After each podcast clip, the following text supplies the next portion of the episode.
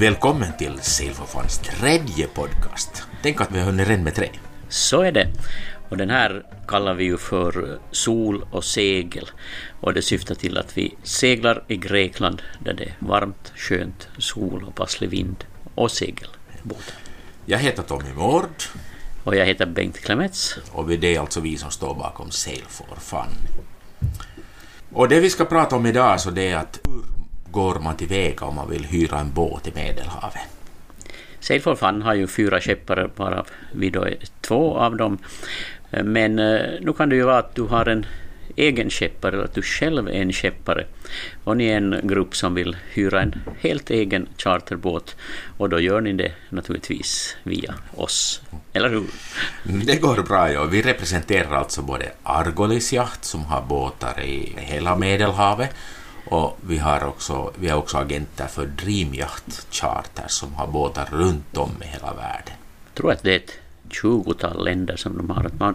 Man kan i princip få en båt var som helst, när som helst genom dem. Ja, endera i Karibien, Thailand eller i Medelhavet. Var som helst.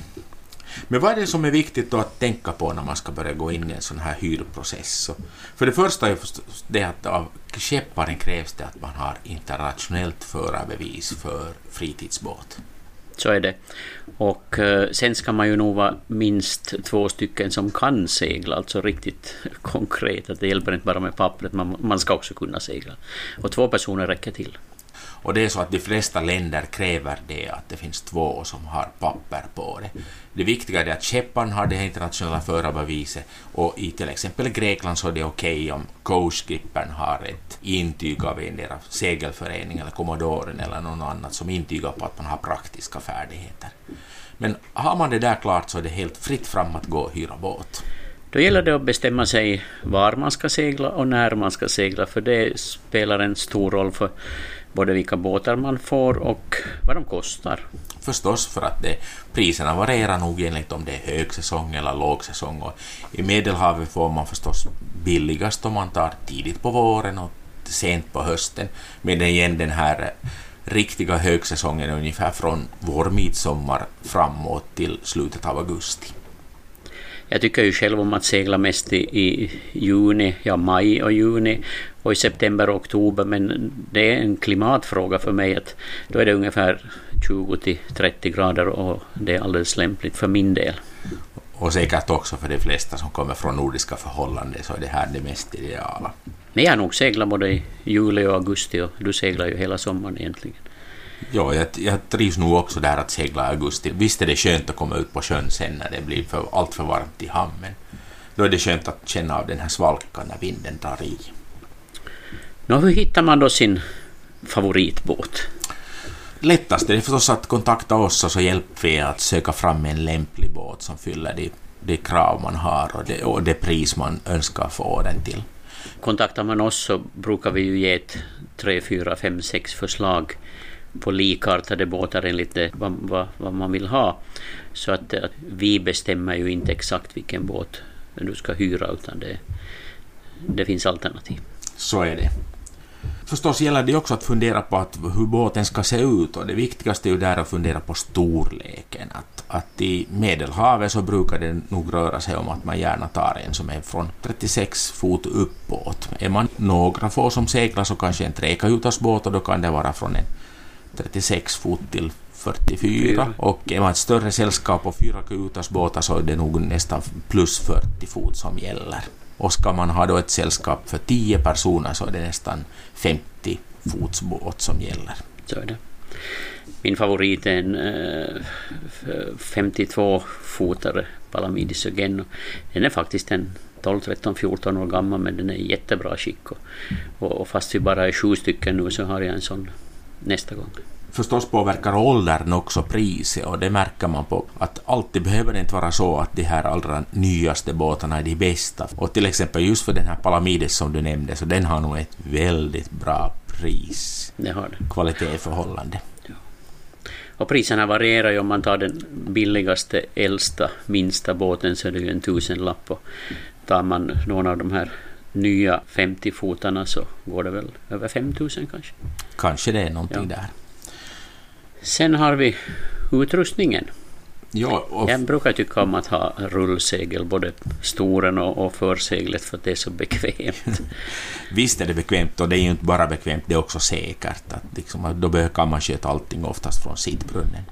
Men är det så att man vill då ägna mera tid åt att trimma och finjustera, så kanske liksom det går också att hitta med storsegel som man kan få då med lazy jack, så det är lätt att hantera. Då kan du i princip också sköta det mesta från sittbrunnen. Sen är det ju så att de mindre båtarna kanske bara har en ratt, medan de större, alla större i princip har två rattar.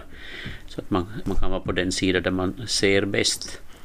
Sen tycker jag ju att om du har en 50-fotare, så är ju nog bogpropellern värd sitt pris. Att den i små hamnar, en bogpropeller, otroligt skön. Ja, när är det du behöver den? Bara i hamnen. Eftersom kutymen i Medelhavet är den att man kommer med akter in till kaj, så betyder det att man backar. Och när man har då en stor båt och en kölbåt, så är det nog bra att ha en bogpropeller, så att man kan lättare styra in den i rätt ficka. Men i regel har vi ju haft mindre båtar som inte har bogpropeller, och det är ju, man kanske får försöka ett par gånger, men alltid kommer man till kaj, det tycker jag.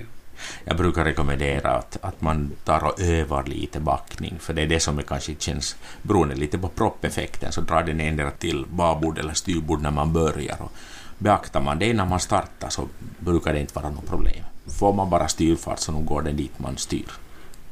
Sen har ju alla båtarna både säkerhetsutrustning och elektronisk utrustning, plottrar, en del har radar, alla mätare som nu är standard, vindmätare och allt sånt här.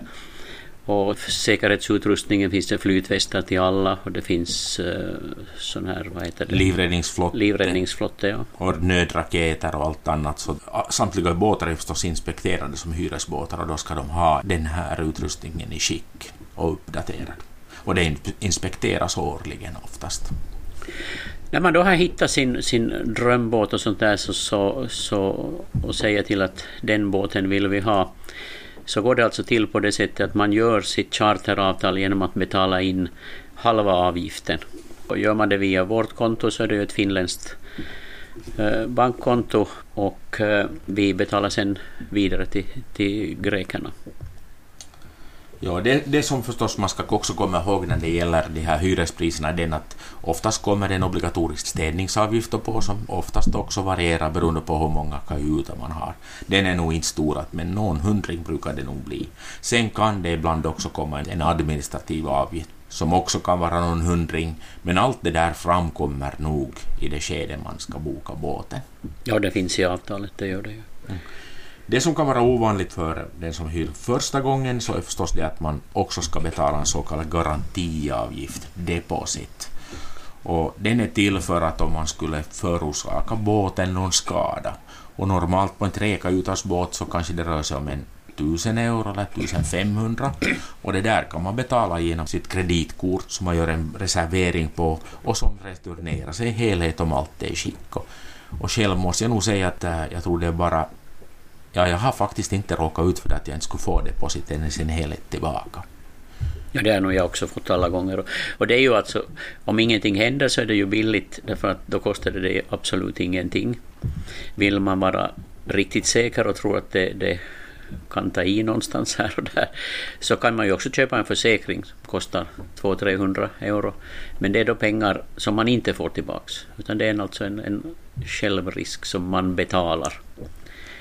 Själv har jag haft den principen att seglar jag med familj och i goda vänners lag, så betalar jag nog alltid den här depositen i sin helhet. Men seglar man då kanske i sällskap som inte man är lika bra bekant med, så har det varit lättare att ta den försäkringen, för att man inte i efterhand ska behöva fundera på att hur fördelar vi nu den här kostnaden om det händer någon skada. Och det som kan hända är förstås det att man trampar sönder någon lucka, eller så att man förlorar fendrar eller någonting annat. Men av de som har hyrt via oss, så har det aldrig hänt någon större saker som skulle ha gjort att man inte ska ha fått helt eller delvis tillbaka sin deposit. Ja. Jag vet själv, gjorde jag när jag kände mig osäker de första åren, så då hade jag försäkringen, så den där 200-300 euros försäkringen. Men det var ju, visade sig nog vara bortkastade pengar. Men det är lätt att vara efterklok. Det är lätt att vara efterklok, ja. Sen när man har bestämt sig om sin båt så som sagt så gör man då denna bokningen, och det innebär att hälften av hyran betalas omgående. Genom den inbetalningen så har man bekräftat sin bokning. Och sen ungefär en månad före avfärd så ska resterande belopp betalas.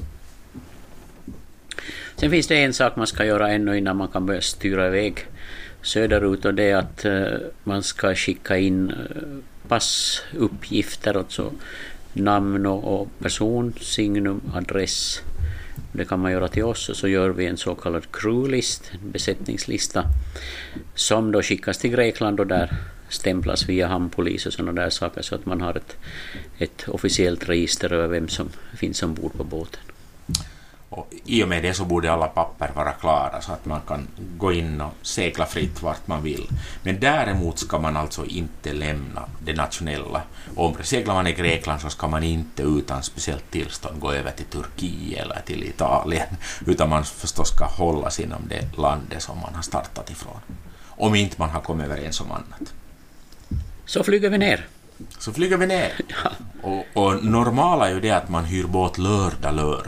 Det gäller i hela världen, och det betyder att båtarna har kommit in i hamn på fredag kväll, och på lördag morgon så lämnar föregående besättningen båten. Den städas oftast väldigt grundligt, vilket gör att det tar 4 timmar ibland, plus att om någonting har hänt som de behöver reparera så görs små reparationer.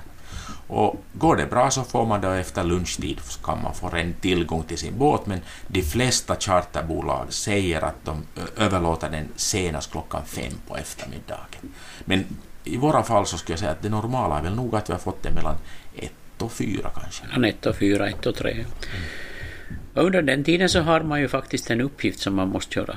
Det är att man ska gå och bunkra sin mat och allt vad man behöver i båten, för båten är renstädad, och det finns naturligtvis kärl och sånt i pentryt, men allt från tändstick och vässapapper och mat och dryck. Plus att jag själv brukar också packa ner i väskan att jag har en diskborste med. Ja. För den är svår att hitta i Grekland, om man vill gärna använda sån. Där använder man oftast trasor eller svampar av olika slag. Jag brukar också ha en kniv, jag tycker det. En vass kniv hittar man ingenstans. Nåja.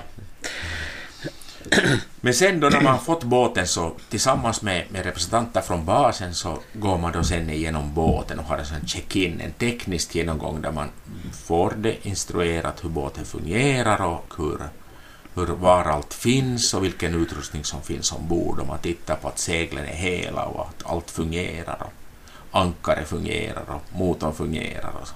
Batterierna är fyllda och förstås är också tankarna fyllda både med vatten och diesel. Och det är ungefär en sån där 1 timmes procedur, ja, högst. Högst, ja. Mellan 1,5 timme och 1 timme. Beroende på hur många frågor man själv har. Ja. Sen får man ju kvittera ut skeppspappren och få nyckeln till motorn. Och sen är båten vår. Sen är båten vår, och sen får man åka ut när man vill. Ja. Det som man ska komma ihåg gällande de här finstilta kontrakten är den att hyr man en båt så har man inte tillstånd att segla nattetid. Åtminstone i Grekland är det så att det ska vara solljus, i dagsljus som man får segla. Och det andra finstilta är det kanske att oftast brukar det också stå i kontrakten att man får inte släpa sin jolle utan när man seglar, utan den ska vara ombord. Alltså på däck förstås. På däck förstås. Ja. Sen njuter man en hel vecka, och så är det fredag eftermiddag kväll också, och kommer man tillbaka till det ställe man for från. Ja, och skulle man råka ut för någon missöde eller någon tekniska problem under veckan så kontaktar man bara basen, och oftast brukar de kunna få se till att man får hjälp samma dag. Men inte det så ofta vi har råkat ut för det, men några enstaka gånger har vi fått några problem med några ankarspel som har gett upp, och då har de kommit och bytt ut det. Ja. Och Argolis till exempel har ju servicekontrakt på nästan alla de här välkända öarna. Det är inte många timmar man behöver vänta. Nej, och det är ju bra, ja. Så att inte tiden går åt i sånt. Och sen händer det också några problem som man kan leva med men som kan påverka nästa chartergäst, så visst är det bra att man ringer basen och berättar att hej, att nu har vi, radarn fungerar inte, så att de kan beställa en montör som kommer och tar en titt på den, så går det snabbare sen vid följande överlämning. Eller det absolut minsta är ju att man säger det när man kommer dit på fredag kväll, små saker som inte fungerar, för att de kan inte hitta alla små fel som kan komma på en jättestor båt. Alltså det är på sin servicegenomgång om man inte säger. Förstås är det så. Och det kostar ingenting om en kran läcker eller sånt där. Att det är ju inget, det är ju inte då skepparens fel, utan det är bara att som all materia så slits det. Så är det ju. Ja, så lämnar vi tillbaka båten. Checkout. Och checkouten är det så att man har tidigt flyg på lördag morgon, så det är bra att när man får båten till komma överens om att man vill ha den här checkouten på fredag kväll. Man ska alltså vara där, det sa jag inte, men klockan 19 på fredag ska man vara tillbaka senast. Innan solnedgång är det viktigt att man kommer. Och man kan i enstaka fall komma överens om att få bli till lördag, men det kräver nog att man har kommit överens med det på förhand med basen. Men man får ju sova i båten alltså till lördag morgon. Förstås. Ja. Och beroende på charterbolag så är det oftast så att man ska lämna båten senast klockan 9 eller 10. Men ofta har vi nog fått hålla den tills det är dags för vårt flyg. Det beror förstås lite på om det är någon som står på kajen och väntar på sin tur, så vill man förstås påskynda också att de kommer igång och får båten städad och klar. Så är det att hyra en egen båt i Grekland. Nästa podd så ska vi behandla seglingsområden i Grekland. Det ska vi. Vi hoppas att du följer med oss då också.